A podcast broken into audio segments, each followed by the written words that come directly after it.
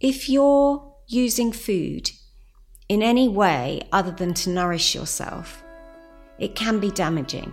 And I think my eating disorder definitely developed because I never could explain how I felt about anything. I just kept it in and I comforted myself with food. My message is be nutritious most of the time because that's what your body needs to function, but you don't have to do it all of the time.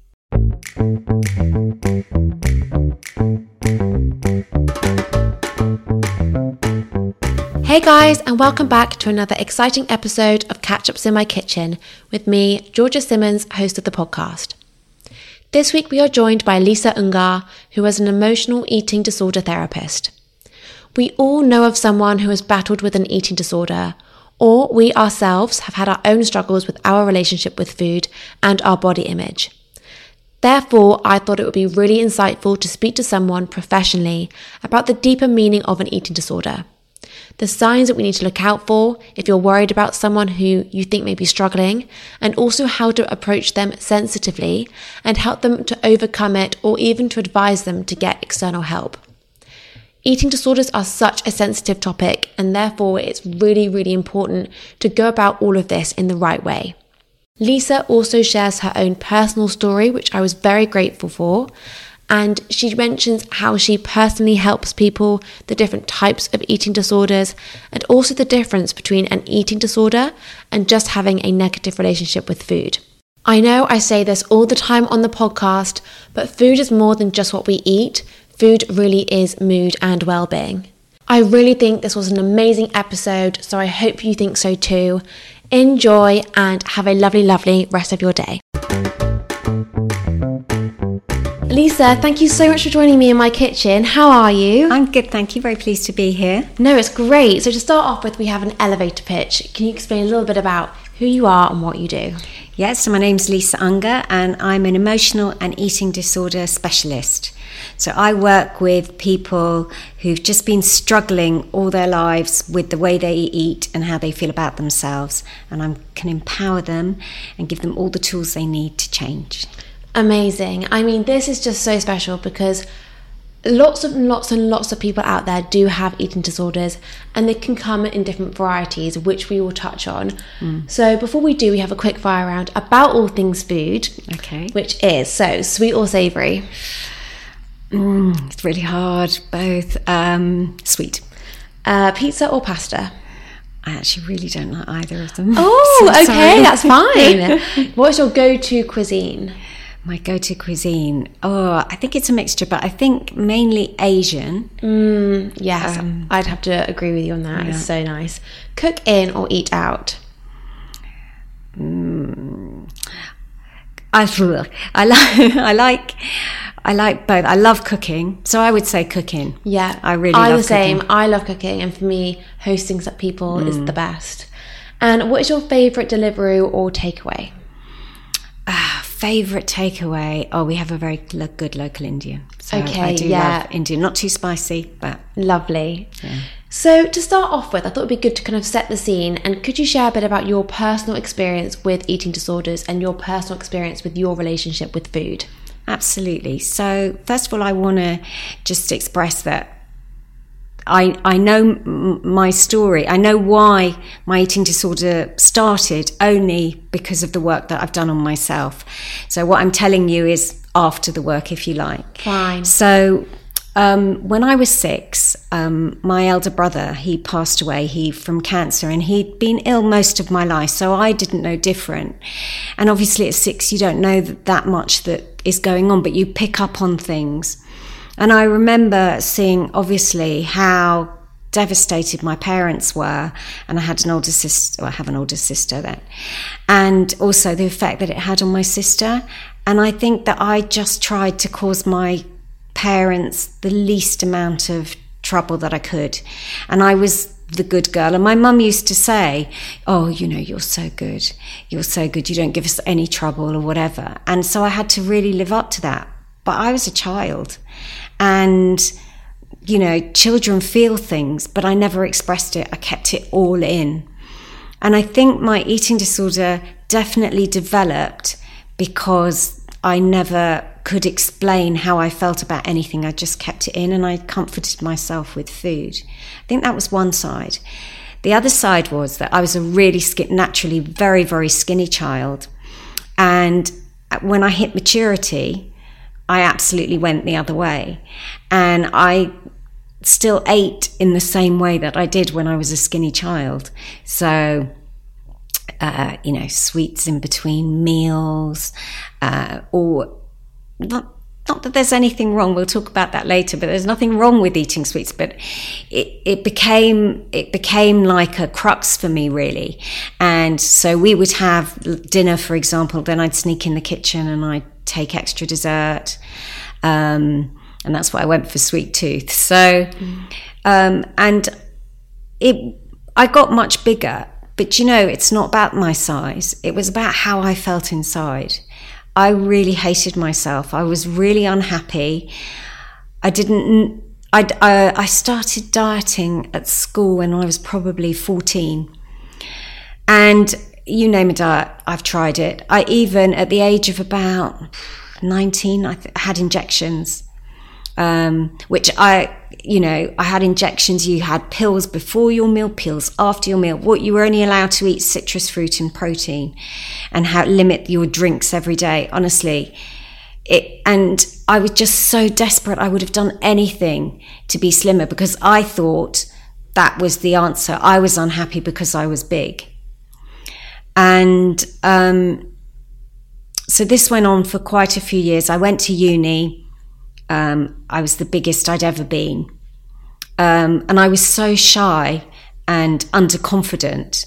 And again, I felt I couldn't speak to people because of my size, because they would, you know, think awful things about me. Um, but really, in truth, when I look back, I was the person who thought the most, you know, badly about myself. So, um, and when I was um, when I was at uni, a friend and I we started eating what I would call sensibly compared to dieting. So what we did was we just ate, you know, healthily, three meals, maybe a few snacks, but very carefully in the week. And then on the weekend, my then boyfriend, now husband, um, would come and visit. And I would eat whatever I wanted on the weekend. And that was sort of how I got into the pattern. And I lost weight. And I lost a lot of weight. But just became an, you know, an average size. Um, but it wasn't till much later that I realized how controlling I still was over food because I never f- wanted to feel how I did when I was when I was younger. So I was very controlling, and I sort of learnt my lesson when I had my first daughter. So um, a friend and I we started a play group, and up till then, my daughter had ne- I never had biscuits in the house. She wasn't allowed anything sweet like that because I was so scared that she was going to turn out like me and be as unhappy as I was. I never wanted her to feel like that. And so uh, at the play group, my friend put out biscuits, and my daughter did not play she would lie under the table with the biscuits, so desperate to have a biscuit because they tasted nice. And I learnt my lesson and I thought, I can't do that. That is what I've been doing is even worse. So after that, I did become more relaxed. Um, I still was very stressed about what I was eating. I would weigh myself once, twice, three times a day. Um, and it, I, yeah, I was quite obsessed, I think, with my weight. And just gradually, I started reading books. I started doing um, self help stuff. And I just realized, yeah, that I had to be more relaxed around it. And actually, when I was more relaxed about what I ate, then my weight didn't change mm. because I didn't have this thing of being on a diet and then breaking my diet and then having a binge day and that kind of thing. Yeah, I mean, they all say that your gut is your second brain. Yeah. And it really, really, really is. It, There's so much I want to unpack on that. Firstly, thank you so much for sharing.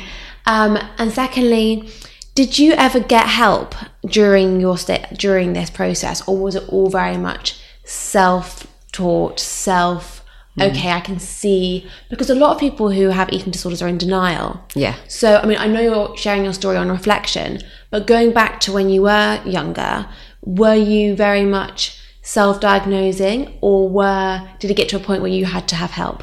If I'm totally frank, I didn't get help, um, and I managed. But it wasn't until I went to college and as an adult and studied eating disorders that I realised I'd had one. I Wow. just thought I was greedy. I, you know, had a large appetite. I had I had no idea that my behaviour was was an eating disorder. No friends mentioned, "Wow, you're looking thin." No family. No, Oh yeah, I had that. but you didn't. But I didn't it. relate it, you know, because I mean, I could tell, I knew I had a distorted body image Mm-hmm. because I'm, I would always be very guide, very much guided by the size of my clothes, Okay. which is in, in the light of day is ridiculous because you can go into a store now and pick up all their size 12s and they vary by about three inches. Yeah. So, you know, but if I put on, I don't know, whatever size and it was loose, I thought, oh, that's good. And if I put it on and it was tight, I was thinking, oh no. The same with weighing myself all those times. You know, if I got on the scales and I'd lost weight, I felt good. And if I, you know, got on the scales and I stayed the same or, or I'd put on a couple of pounds, I'd be in a panic. Okay, interesting. And was your everyone's eating disorder? I feel like is slightly different in terms of what it consists of. Were you very much counting calories as little as possible? Were you very much carbophobe? Were you like, let me just get rid of everything and just if I'm about to, if I'm really shaky, I'll have something. What did yours look like? You mentioned like the pills and everything like that. Yeah. So, yeah, what did yours look like? So my eating disorder was very much uh, started with a diet, and the diet could be counting calories, no fat, low fat, carbs. Um, it didn't matter. There- You know, all the cabbage soup one. There was. Um, can't remember all the names. Loads of different diet. Anyway, I I really tried them all, and I and they weren't sustainable. So I would break them. Yeah. Um, and when I broke them, I, I binged because I felt stu- I felt ashamed of myself that I was useless, hopeless. Um, they weren't working. How was I ever going to be different? And I would binge. I mean, just I'm only telling you this. It's embarrassing, but I'm telling you because I don't want people, or I do want people to realize they're not alone in this. I would eat frozen bread while the, the bread was in the toaster because I'd be so desperate to shove food in my mouth. Um, and, you know, I would buy a, a packet of biscuits at the shops, and before I got home, they'd all be gone. Yeah. And I want to touch on this dieting thing because people do diet. It's a, Yeah. it's a thing. It still exists. Mm. There's different varieties of diets. There are more sustainable diets, but diets are- still out there and they probably will, will always be out there. Yeah, But they don't work. no. They never will. So, can we touch on diets? But also, can we touch on how damaging it is so early on to start dieting and how it affects your body later on in life? Absolutely. So, if we just talk about low fat, for example, a low fat diet, low, we need fat in our body. Our hormones. So, if you're young and you're, you know, you're developing, or uh, you know, my my, you know, menopausal, whatever your age, you need fat to make hormones. Um, and if you're depriving yourself, then your hormones are going to be out of balance. You might not feel it when you're 16, even 20, but it catches up. Carbohydrate. Carbohydrate is things like your potato that people often avoid, your rice, your couscous, whatever. Uh, well, there's also carbohydrate in vegetables, you know, um, but we need carbohydrate. That's our first source of energy. And our brain can only use energy from carbohydrate. So if we start restricting it, then, you know, our body's not going to function in the right way. Protein, protein is for muscles and tissues and whatever. When we talk about, sorry, I'm sort of dancing all over the place as it comes in my head, but if you think about a low fat yogurt, I had a client who said, Oh, Lisa, I'm, no, you don't like low fat, but I found this low fat yogurt and it's really nice. Um, and I looked at the label. Because they'd taken out the fat, they put other stuff in to make it taste nice. It had the equivalent of four and a half teaspoons of sugar in that yogurt. Whereas if he'd have bought a full fat natural yogurt and mixed in the fruit that he liked, it would have been a much more nutritious mm. breakfast. Yeah. So we, it, my main point is because people will tell me no it's fine not to eat carbohydrates and it'll be it's fine not to eat this and it's fine not to eat that. For some people it is. But if if you're using food in any way other than to nourish yourself it can be damaging. Mm. and i what i want for people is that they can have a plate of food whatever it is whether it's a cake or it's a salad and i want them to get enjoyment from it and not be worrying about what they're actually eating. Mm. That my message is be nutritious most of the time because that's what your body needs to function, but you don't have to do it all of the time. Yeah. And when you take that pressure off yourself of, you know, that all or nothing, right? I'm never going to eat biscuit or I'm never going to eat crisps or um, when you take that pressure off and you have it sometimes because you enjoy it, you eat it slowly. You know, people talk about mindful eating. It's because what is the point of eating those crisps uh, while you're watching television? You eat them away, the bag's empty, and you think, where have those crisps gone? I don't even, you know. So, my thing is, have the crisps, but sit at the table, enjoy it, give yourself a portion, enjoy it, eat it slowly and and then you know that you've had it and you know that you've enjoyed it. So yeah. the love of food is really important. Definitely. I think that's especially key for all those who kind of working in a week and may just quickly mm. grab and go grab and go grab and go. Although that is convenient sometimes it's really important to just take five yeah. and enjoy whatever that is that you're eating. I completely agree. And i also want to touch on the fact that when you're dieting when you're younger, people don't think about the effect that it has when you're older. Mm. So can we touch on that a bit? Because I think, you know, diet culture and looking great for summer and summer's coming and yeah. all these different things, or like I'm now going to restrict myself in January because I binged over Christmas. Like all these different things do have effects later on.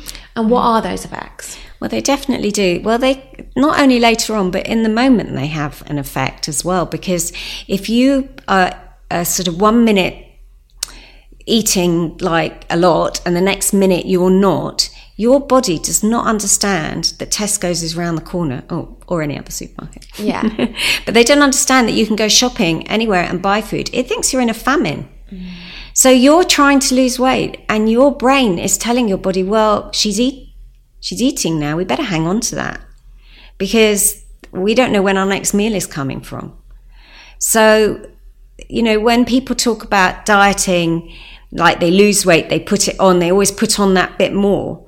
That that's what's happening is your body is hanging on to your weight because it doesn't know when you're not going to be in famine again. Yeah.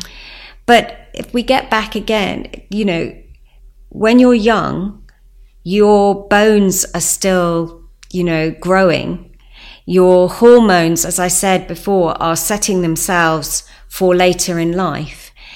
Um, it not eating um, not eating what your body needs and functioning properly can also it affects your mood to a to a great extent mm. and can make you you know your moods more erratic yeah. there are just so so many things that are, are going on and we just need to, as I said, eat nutritiously most of the time and not think about cutting out food groups. No, no, I agree. And consistency and sustainability in terms of having a diet which is sustainable yeah. and making it consistent. Obviously, every day is different and variety mm. is key, but like not one week this, one week that, one week the mm. other, because your poor body doesn't know if it's coming or no. going. I want to go back to your personal experience yeah. and I mean, how did you turn it around? How did you get yourself out of it? Was it by learning more? And is that how you realized? Because, like, sometimes people ha- live with eating disorders forever. Yeah. So, how did you get out of it yourself? It, it was with learning more, educating myself, um, doing a lot of work on myself because, as I've mentioned, I blamed myself for my eating. Well, I didn't know I had an eating disorder, but I blamed myself for being big, and I didn't understand that. I thought there was something wrong with me, and I didn't understand that there wasn't. And it's one of the first things that I teach my clients that I, uh, we do like a timeline. Well, what was going on in your life when you know this this started? Or and it doesn't mean that it has to be what what we think of being a trauma. It could be that somebody said something to you at school, or it could be that somebody in the street um, said something, or your friends, and you you know you were un, you were unhappy at school and you didn't feel you fitted in with anybody. It could be a million of different things, and for everybody, it's individual, but it doesn't have to be what we think of as trauma. I think also what you're touching on there is that it's more than just the food. It's oh. not food is a mask for what's going on underneath. So am I right in saying that eating disorders are more than than yeah, the food? Absolutely. I would say that eating very little is about the food. It's the food becomes either eating it or not eating it becomes a tool for you to cope. It's a coping strategy in whatever way um, it's needed. Mm. So for me, I couldn't express my feelings and emotions for whatever reason, and I turned to food to uh, numb myself. So because when you when you really binge a lot, you creates a stu a, you know you're in a stupor, and also I you know it was a way of comforting myself when I was aware of of how I was feeling. So it was a coping strategy, and by looking at what happens when in your life and when it all all begins is you know can be really um, helpful in working out. Also you know if you think about when you're a child the rules um, for me were i wasn't allowed to leave the table till i'd eaten everything on my plate. Well you take that to being an adult. You're not tuning into whether you're full whether you're hungry you just know you you know and also if you look at the size of dinner plates nowadays they're they're so big because they have these enormous rims. Mm. and we eat with our eyes so we feel that we have to have you know we have these big piled plates and then um, and then I feel I have to eat it all. Yeah. But I don't. No no it's so so true. So I now want to look at kind of eating disorders as a whole and if people listening are thinking they might have someone in mind that they're thinking about right now. Yeah. Could be themselves, could be a family member, could be a friend. What signs should we be looking out for if we are worried about someone? What signs should we be looking out for that would sign that okay, yeah, we might need to step in and say something here? What are those kind of early signs or yes? Yeah. Well, obviously, um, drastic weight loss would be one, or weight gain. You know, um, but there is there are sort of three areas to look at, and some of the areas overlap. Just to say that eating disorders, are used, as you mentioned, are individual, and not everybody will show any of these signs. And some people you might recognize as showing one sign, maybe two signs, but it's it's just like a general picture of somebody. So the first area is behavioral. So are people really, you know, would you say they're like really rigid in their dietary rules. You know, they, they're really into counting calories. And if they go over 10 over whatever their number is, is that a catastrophe? Are they, you know, into their low fat, no carbohydrate? Is it just really, really strict for them? Um, are they um, obsessing about things like calories or what they look like, you know? Um, so it's stopping them doing things. Is it that they're absolutely obsessed with exercise and, you know, if they don't get to the gym one day, you know, the work, they're really stressed and the world's falling in. Um, are they um, showing mood swings all the time because if you're not giving your body the nutrients it needs it affects your mood so are they you know having lots of mood swings that you're not used to something different um, are they being secret about eating so for example are you finding wrappers all over the place that are you um, are you noticing that every time after after supper they're they're disappearing to the bathroom? Just things to be aware of. Then that you know, there's obviously emotional and psychological um, things as well. So social uh, withdrawal. Did they always go and I don't know out with their friends, and all of a sudden they're not going? Um, are they uh, do they have like a distorted idea of their body so that you know are they very very tiny and then keep telling you that they're big that kind of thing and then you want to think about well how is it impacting their life as i mentioned social withdrawal all these things did they that they used to do have they stopped doing it have they got a real fear of of putting on weight mm. um, and a, a, real anxiety about it. So those are some of some of the things to look out for. Mm, definitely. Another thing that I've kind of seen around a bit is also like timings. Like if you're changing the time of a dinner plan or something, mm. how are they reacting to that? Mm. Are they calm about it? And I guess it's it, all the things you mentioned are kind of all about control. Yeah. Um, and if the control gets taken away from them, how are they reacting with mm. that? So if you're seeing these signs on someone, what do we do? How do we go about it? Because it's such a sensitive topic yeah. and their reactions to it can be so varied and you're you're coming at it from a place of love and care mm. and they they think you're coming at it from a place of hate judgment and I don't know. They think they're being you're being nasty to them Absolutely. and attacking. So how do we address this in the nicest way possible? Well, the first thing I would suggest is that you actually educate yourself. About eating disorders, so you have a little bit of just a little bit of understanding. And in fact, um, there's a website which, if you do a search on Google, is Beat beateatingdisorder.org, and that has really great advice for how you could talk to somebody. But you're absolutely right. You want to talk to them without judgment, with just with kindness and compassion. Remember, an eating disorder is not about them overeating or undereating. It's a mental health issue. And they might not even know that they're struggling with it, just like I didn't. So the first thing is please do not say to them, I think you have an eating disorder.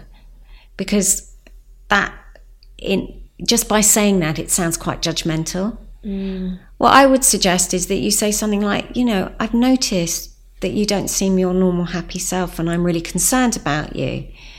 That kind of thing. If you want to point out, you know, what you're concerned about, try not to make it about food and weight. Try to make it about, as I said, it could be the behaviors. No, I just noticed you're not going out with your friends anymore. What's, you know, what's going on? Um, just um, don't bamboozle them with say, well, I've noticed this, this, this, this, this. Just choose two or three really poignant things that you feel comfortable to say. They might be very um, defensive or angry with you, or um, don't take it personally. Remember, we're, we're dealing with mental health. Just show your compassion and just say, look, I'm really sorry. I, obviously, I don't want to upset you but I just want you to know that I really care about you. Mm.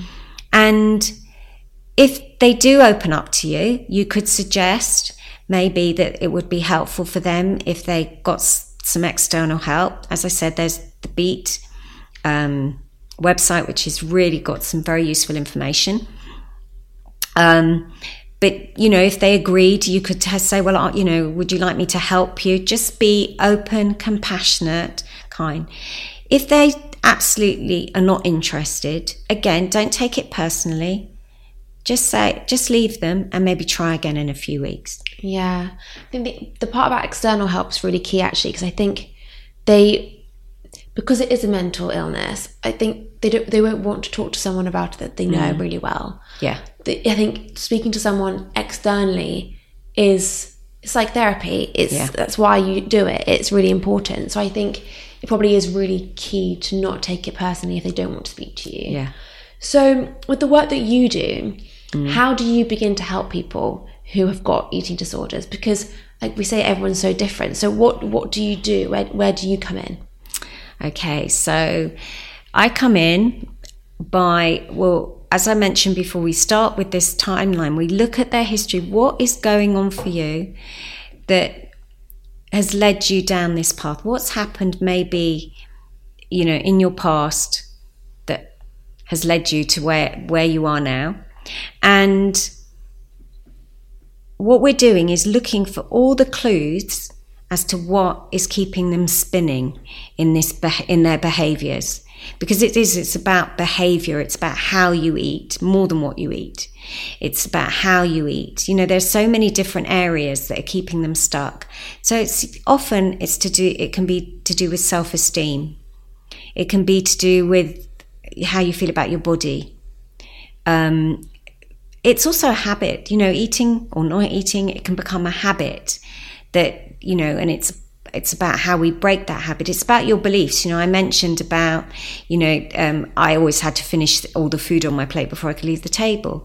Well, you can have lots of beliefs about you and about food, and it's about gradually breaking those down. Um, definitely, our emotions um, can play a part because emotional eating is a, an enormous thing for everybody. I mean, everybody eats emotionally. Sometimes it's when it becomes our, our main tool of coping with the emotion that it can, can become an issue for us. Um, there, yeah, there are so many things. Stress is another, is another one, um, that, you know, can keep turning us to food or away from food.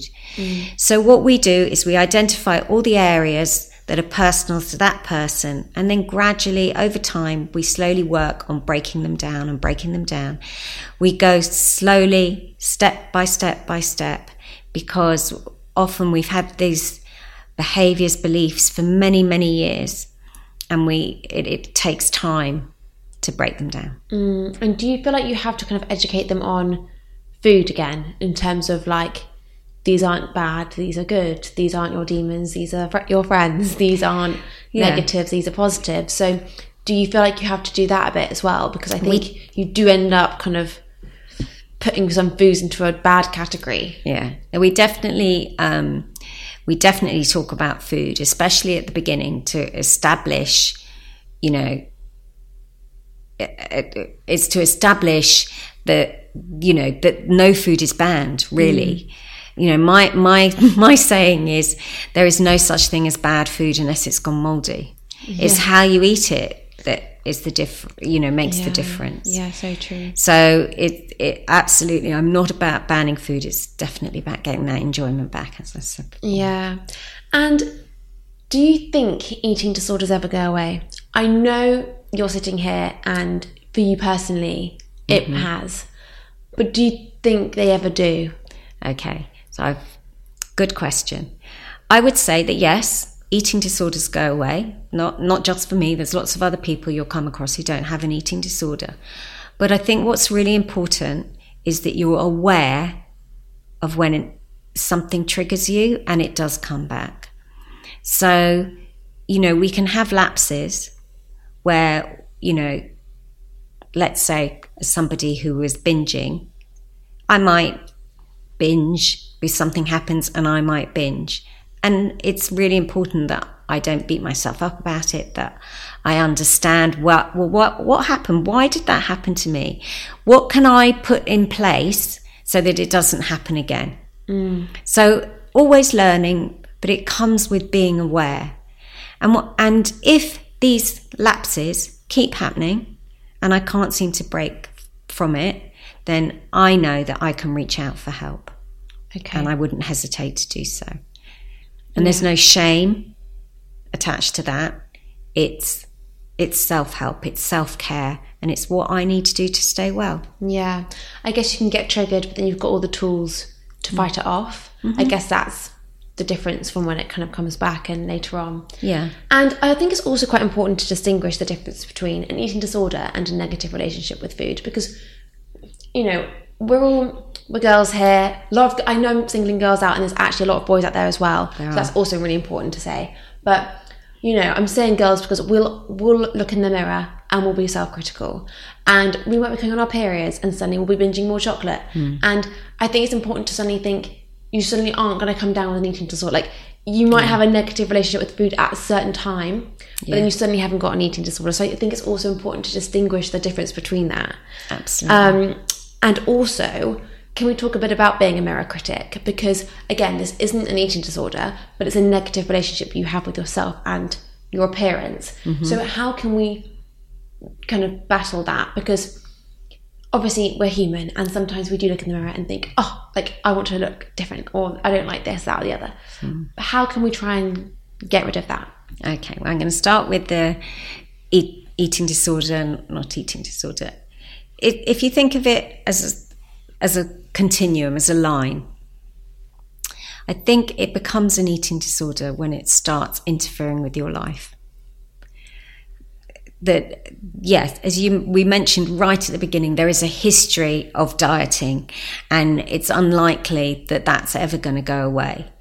But so there are lots of people who've gone on diets, broken diets, gone on diets, broken diets. And and that I would say is the poor relationship with food.